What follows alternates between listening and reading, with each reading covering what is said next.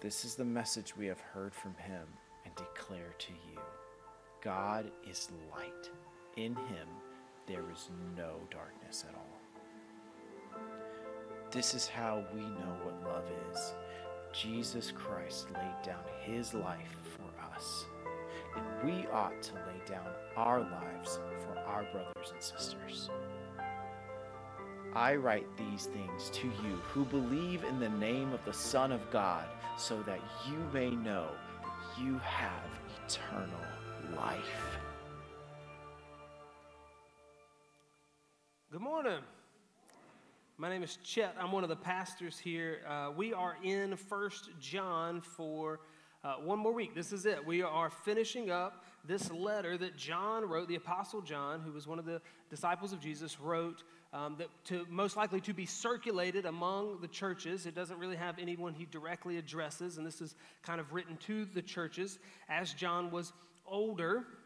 Um, and he, he writes this letter to the churches, and we are finishing up today. We are going to look at where John says, this is why I wrote this. Um, so we're going to look at kind of his, his final conclusion. And the way this works today is we come to this section in First John five as there's this final conclusion. And then it's, it's kind of like um, when your teacher was finished teaching, had taught everything they needed to tell you on a subject, and then the bell rings, and they, they shout a few things at you as you're walking out of the room uh, to kind of take with you. These, they're, they're important, but it's like the, the main part of what he said is kind of concluding, and then he says, now take, take this with you. Here's kind of what to do from here. And so we're going to pick up in First John chapter five, and we're going to look at verse eleven. We read this last week, but we're going to look at it again as we start this morning. Uh, so we'll pick up First John chapter five, verse eleven. Let's pray, and then we'll, we'll get into the text. God, we ask that we would um, have ears to hear your word this morning, and that we would not be people who just hear it, but that we would respond. We pray for the work of your Spirit this morning, that you would move, that you would convict, that you would encourage, uh, that we might uh, draw closer to you uh, in repentance, and that we might receive grace and joy and salvation and confidence in Christ. In Jesus' name, amen.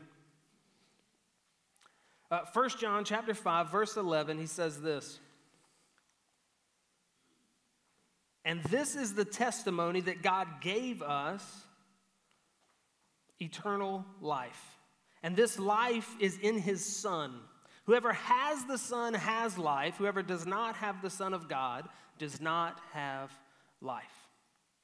So whoever has the Son has life. Whoever does not have the Son of God does not have life. And John has said very clear, direct uh, message this whole time. And I want you to see how clear this line is.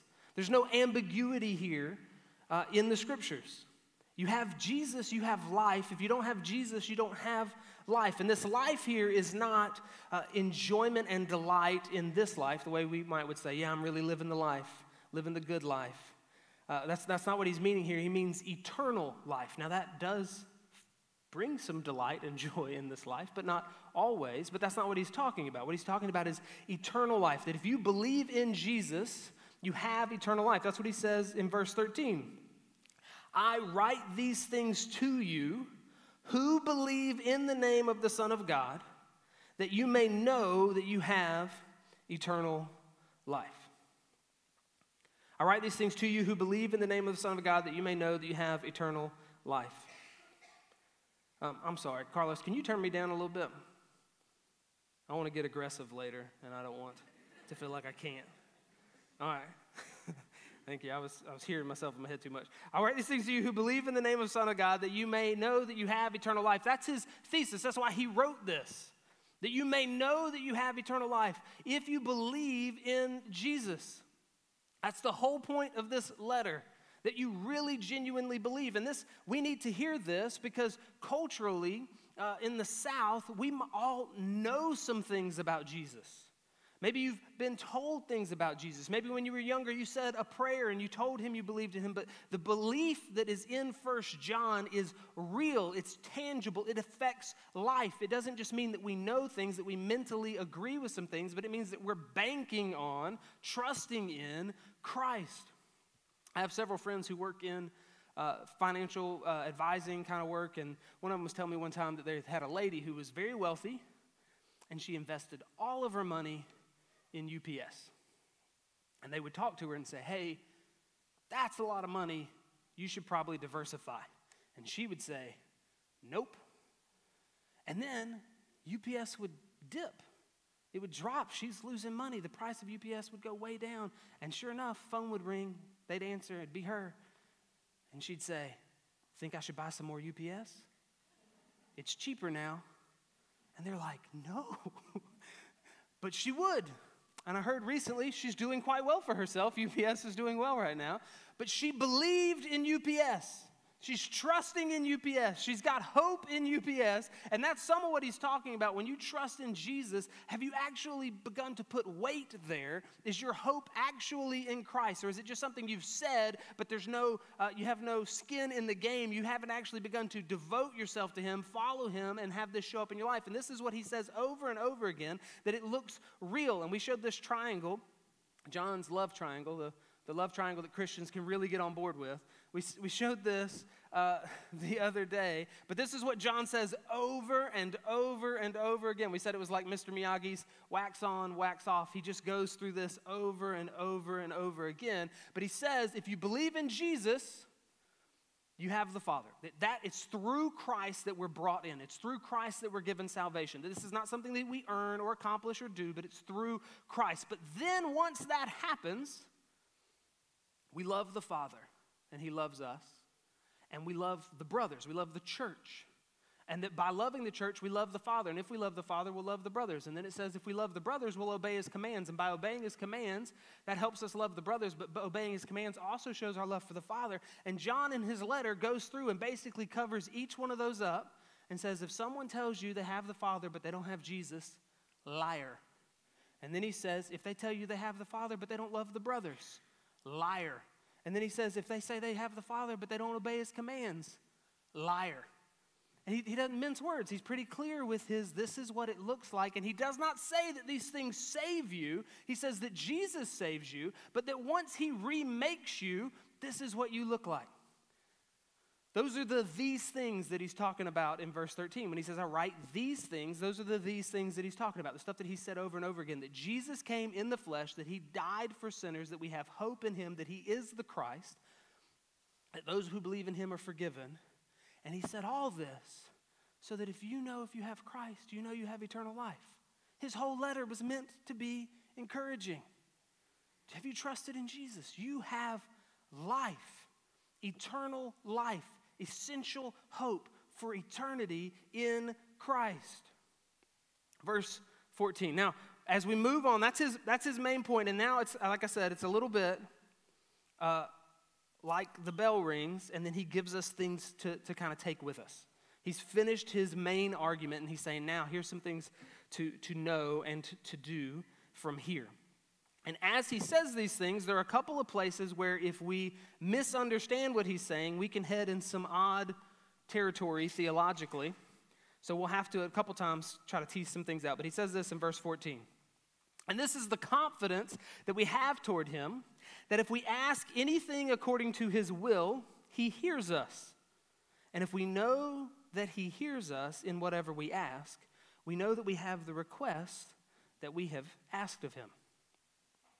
Now, Jesus says this in John's gospel multiple times, the same idea, that if we pray according to the will of God, he answers our prayers. He says this in John fourteen, John fifteen twice, and in John sixteen. Jesus repeatedly tells them that it's God's pleasure to answer the prayers of believers, that it's his pleasure and delight to, to actually move through us praying in the name of Christ and to see things happen. This is an incredibly encouraging text for him to say, God hears your prayers and he responds to your prayers. Now, the way we could get a little sideways with this is to go, sweet, I'm a Christian, I can ask for whatever I want, and he'll give me whatever I want. He says, if we pray anything according to his will, this has actually been beneficial in my life. When I was in middle school, seventh, eighth grade, I used to pray. I, was, I, I would read my Bible a lot, and I was like, I would, I was like, okay, if you have faith, you can move mountains or whatever, and if you really come to the Lord in faith, He answers prayers. And I used to pray at, at night before I went to bed, trying to muster up as much faith as I could, that I would wake up with a full beard. That was my prayer. And not like the beginnings of a beard, a beard. Like I wanted to wake up looking like Gimli from Lord of the Rings or something. Or Z Z Top. Uh, and God apparently didn't have that in his will for me to have that happen in seventh and eighth grade. And actually, I really appreciate, that's a that's a kind of a trivial example of God's grace towards me in all the prayers he hasn't answered, because the, the hope we have here is that he hears us and that he responds and that our prayers are effective and that he's good enough to move according to his goodness and his wisdom for us. And so that there's this great encouragement here on both sides that he does hear our requests and that you can come to him with specific requests, praying and trusting that in his goodness he answers prayers. I don't know if these are related. I like to think that they are. I have two brothers and I am the only one capable of growing a full beard. And it brings me great joy. Now, maybe they prayed that they would be able to get a tan, and I never thought to pray for that. My skin turns red and falls off. I actually passed that on to my younger son. When we took him out the first time and we put sunscreen on him, we could not tell where it went. Like, we wiped it on, and I was like, oh, my gosh, this is going to take forever, because there was no way to tell if it was on him or not. So anyway, okay, lost my train of thought there. Let's keep going. He answers prayers, and he continues with that, and he goes into verse sixteen. He's going to press on this idea that we would have confidence in our faith in him to pray, and then he specifically tells us something to pray for. Verse sixteen, if anyone sees his brother committing a sin not leading to death, he shall ask, and God will give him life. So you see your brother in sin, you pray on behalf of your brother, and God gives life, that he works in that situation to bring about redemption. It says, to those who commit sins that do not lead to death. There is sin that leads to death. I do not say that one should pray for that. All wrongdoing is sin, but there is sin that does not lead to death. Okay. John actually says something that's pretty straightforward here. Then he says a whole lot of other things as he's saying that, so that his main point here is if you see a brother in sin, pray for them, and God brings about repentance. He brings about life. He brings about redemption. That's what he said, but that's not what we heard. I know if I was in school and John was doing this, my hand would be up before he was even done, and he would say, yes, annoyed with me because I would raise my hand a lot, just so you know, I did this in school. Yes. What's a sin that leads to death?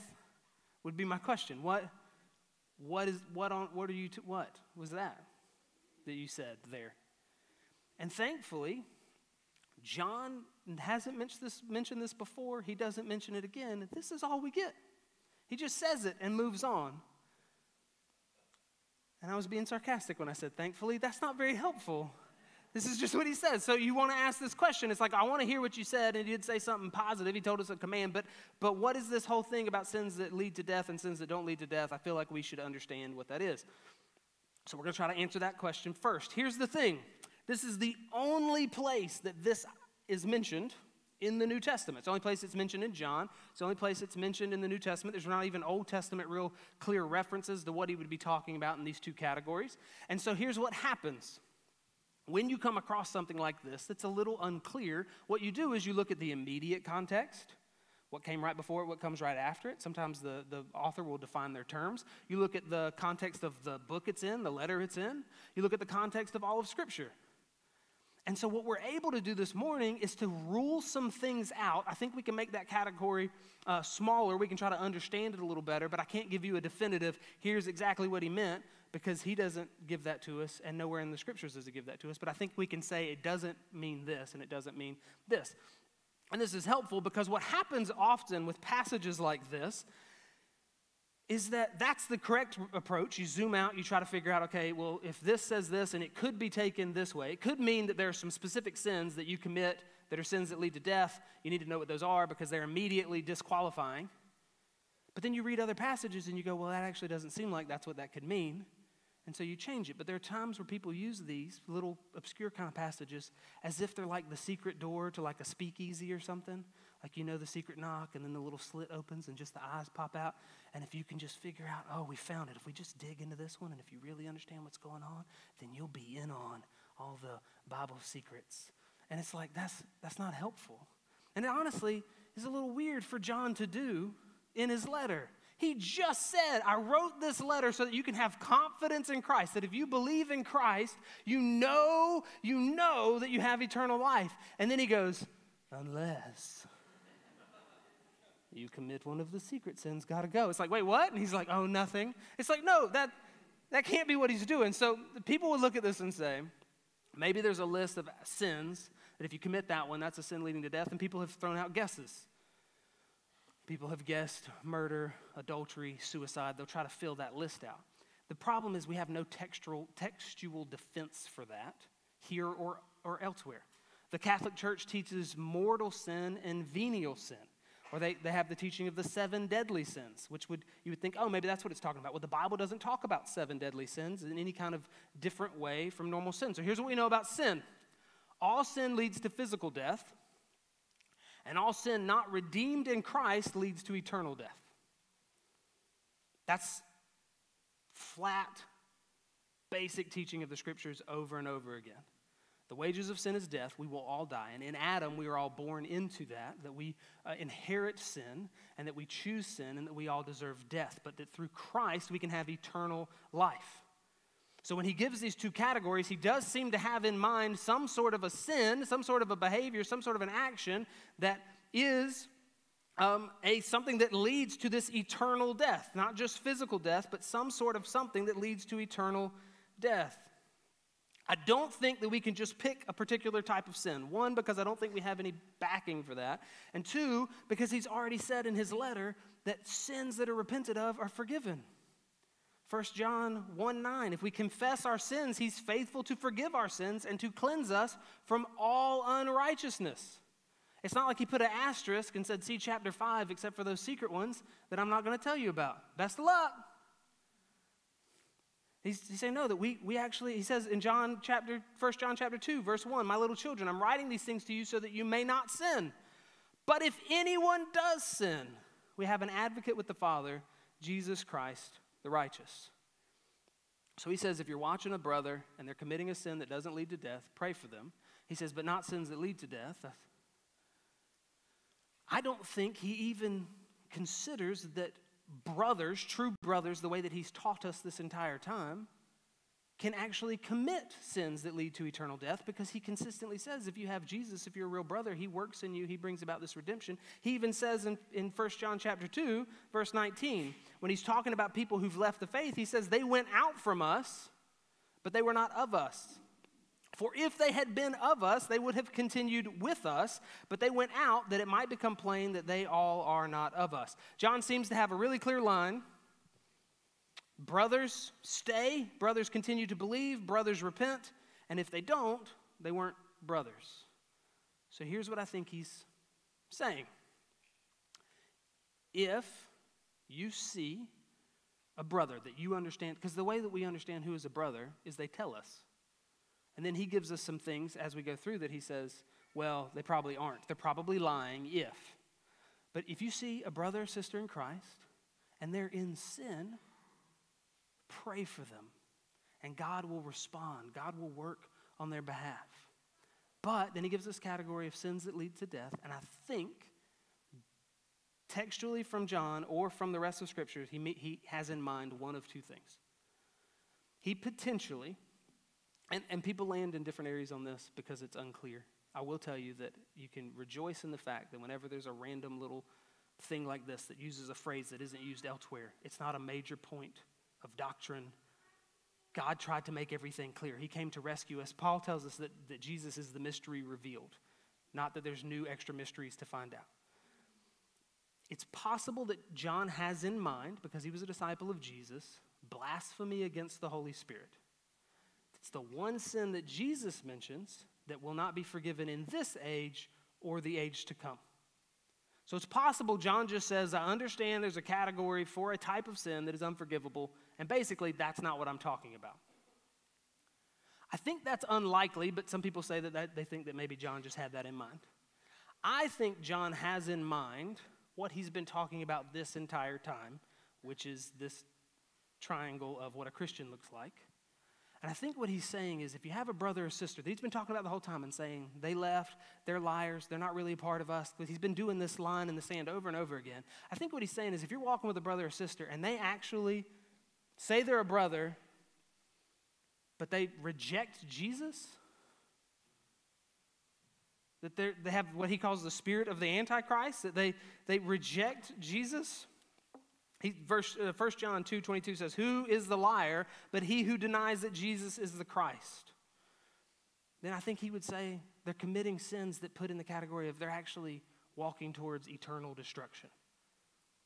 Or if he says, if they say they're a brother, but they, they, they're, they know the Father, but they hate the brothers, or they know the Father, but they're walking in unrepentant, consistent sin, the things that he's talked about, that they just say, I don't have to repent of this, this is fine. That I, and the reason I think that's what he's walling off here is because of the way that he words this in verse sixteen. He says, there is sin that leads to death. I do not say that one should pray for that.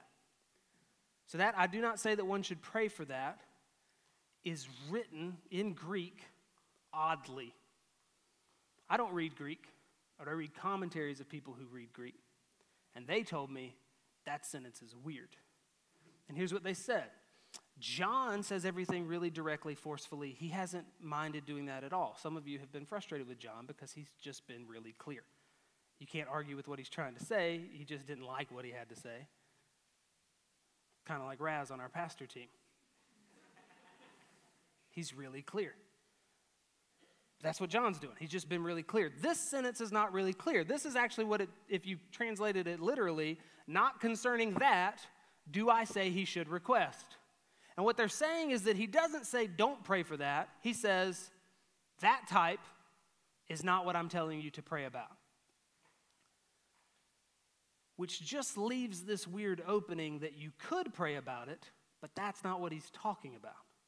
And the reason why I think that's what he's saying is because if you look back at verse sixteen, if anyone sees his brother committing a sin not leading to death, then he gives a promise, he shall ask and God will give him life to those who commit sins that do not lead to death. So he has this promise, God will give him life, in between not leading to death, not leading to death.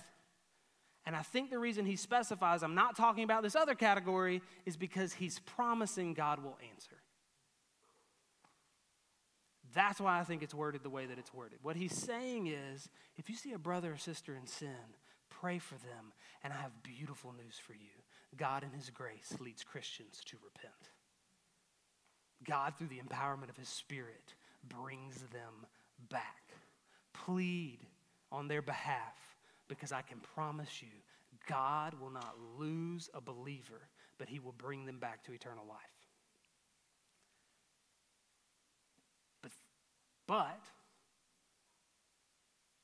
the type of rejection of the gospel type sins that he's been talking about, he's not mentioning, he's not saying that for them because I don't think he can promise that God will bring about repentance. If you're walking with someone who rejects Jesus and is living out what he calls the spirit of the Antichrist, is anti-Christ, is against Christ, I don't think he can promise you that God's going to give him life. I think that's why he's worded it this way. Now, there are other people who would, who would approach that differently, but that's my understanding as I've studied it, that he's basically stepping around those and saying, if they've been living out all the things I've been telling you are the marks of an unbeliever pretending to be a believer, I can't promise that they'll repent. But let's not get hung up there because what he says is actually really beautiful. If you see a brother or sister in sin, pray for him. Because God in his grace is going to give them life. Not, not because he, he says he will. So the question for us isn't to raise our hand and ask John, what's a sin that leads to death? The, what we ought to do is ask ourselves, do I pray for my brothers and sisters when I see them in sin? If you're close enough with somebody, their sin is usually annoying. Unless you participate in it with them. There's another category where you don't mind their sin because it excuses, you don't do it with them, but you, you it excuses some other sin that you have, so you're cool with them being a sinner as long as you're a sinner, and that one's kind of okay with you. But in general, a lot of times, the sin that we have in, in church family and with our brothers and sisters, with people we're married to or room with,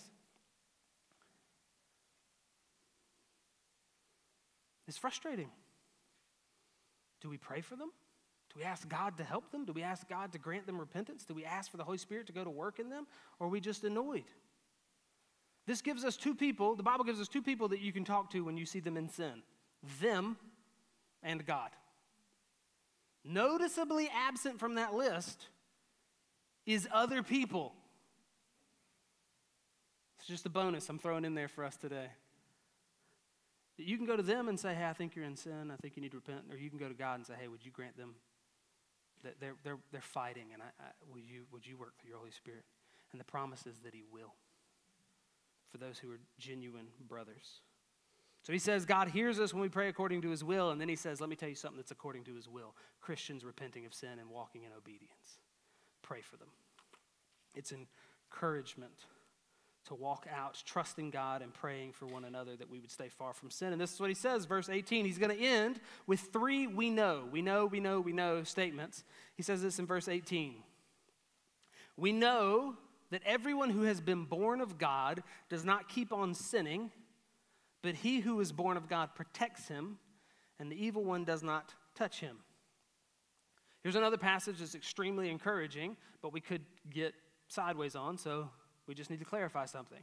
When he says, we know that everyone who's been born of God does not keep on sinning, what he means is those who've been made new by faith in Christ, the Holy Spirit has indwelled them, has renewed them. When he says they don't keep on sinning, he does not mean they eventually get to where they never sin.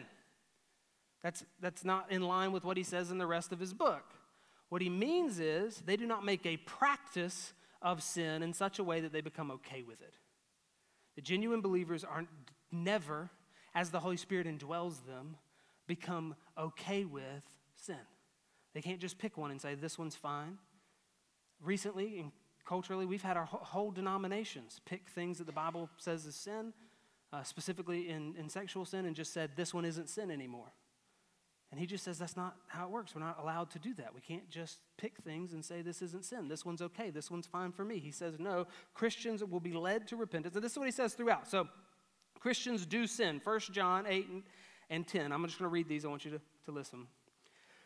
If we say we have no sin, we deceive ourselves. The truth is not in us. If we say we have no sin, like a current have no sin. And then he says, if we say we have not sinned, so like past, we make him a liar and his word is not in us. So John starts off by saying you're a sinner. But in the middle of those two verses, he says this, if we confess our sins, he's faithful and just to forgive our sins and to cleanse us from all unrighteousness. We read this earlier, but he says, I wrote this so that you won't sin, but if anyone does sin, he has an advocate with the Father. He doesn't say, and if anyone does sin, kick them out. They're not really a Christian. Nobody would be here. I'm glad he doesn't say that. What he says is, in our sin, we have an advocate, we have forgiveness, we have hope. But then he says this in John three, he says it twice. No one who abides in him keeps on sinning. And no one who keeps on sinning has either seen him or known him. And First John three nine says, no one born of God makes a practice of sinning. For God's seed abides in him, and he cannot keep on sinning because he has been born of God. That's what he's saying in verse eighteen. We know that God leads Christians to repentance. Not, this is the beautiful part for Christians, not to say that you gain and lose your salvation. Not to say that if you're in the middle of sin and on your way home today, you slide off the road and you hit a tree and that's it for you. That you had to have been perfectly prayed up or perfectly forgiven. Or maybe you're doing pretty well until you started sliding off the road and then you yelled out something very colorful. That's frowned upon. And that was it. Those were your last two seconds. My grandmother got in a, a wreck one time and she shouted out really loudly, Lord, I'm coming home. But for most of us, that's not what we're shouting.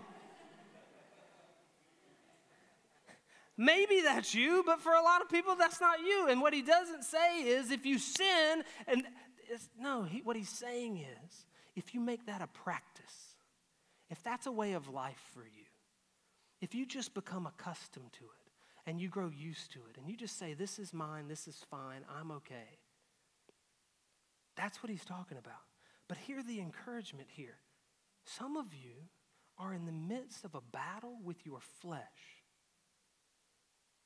And you feel like it's winning. I don't know about y'all. I get so sick of myself sometimes. It's like, yeah, come on. This again? Really? What is wrong with you? I, I really agree with Paul where he says, he calls himself, like he just says, what a wretched man that I am. There's something wrong with me. If you're in the middle of that, cling to verse eighteen. We know that everyone who has been born of God does not keep on sinning, but he who was born of God, that's Christ, protects him, and the evil one does not touch him. We know if you belong to Jesus, your sin doesn't win. It will not drag you to hell. That's its claim, that's its threat, that's the power of the enemy. But Christ has disarmed the enemy on our behalf. Verse nineteen, we know that we are from God and the whole world lies in the, lies in the power of the evil one. We know that we are from God and the whole world lies in the power of the evil one. Now that's, that's a claim. Don't miss that. There's a, there's a classic movie um, with the guy from It's, it's a Wonderful Life uh, called The Man Who Knew Too Much. I've never seen that. I've seen Bill Murray's movie, The Man Who Knew Too Little, which should be a classic. In The Man Who Knew Too Little, Bill Murray shows up to visit his brother in London, and his brother doesn't want to hang out with him. Because he's Bill Murray. If you've ever watched any Bill Murray movies, you wouldn't want him to be your brother either. And so what his brother does is he sets him up with like one of the very first um, reality T V shows. And basically the way it works is he's supposed to go to this phone booth. Bill Murray's going to get a phone call. And then he's going to be taken into a situation where everybody's an actor and they have hidden cameras. And he's the only one who's just a regular person. And he's supposed to just live out his thespian dreams of being an actor and being on T V and when he answers the phone in this phone booth, it's not that group. It's someone calling for a hitman, and they give him specific instructions on someone to go murder, and he gets swept up in this very uh, dangerous multinational plot. And the whole time he thinks it's a joke. So he tries to redo scenes. People pull guns on him, and he's like, you'll never pull a gun on me. And he goes, no, that wasn't good. Let me try again. Like, he does that multiple times. He argues with the cops. Someone's breaking down and crying, and he's like, how do you do that? How do you make yourself cry? I just couldn't. Do you think about, like, maybe a puppy that died, and they're, like, really having a hard time, and he's like, my dog died, and he's just trying to. But the whole time, he just works his way through this whole situation, and everything is terrifying, and the stakes couldn't be higher, and he's oblivious to it. And there's a danger for us to just skim over past, uh, verses like verse nineteen and be oblivious to what it just said to us. We know that we are from God and the whole world lies in the power of the evil one. We have a real enemy and he has real authority. The Bible, Jesus speaks about him having a kingdom. He's called the prince of the power of the air. He's called the God of this world, that he is at work to destroy and to rob people of joy and to keep people from Christ and to drag people to hell. And it doesn't say this to us to make us fearful. His whole point here is that we would have confidence in Christ, that we would have rest in Christ, that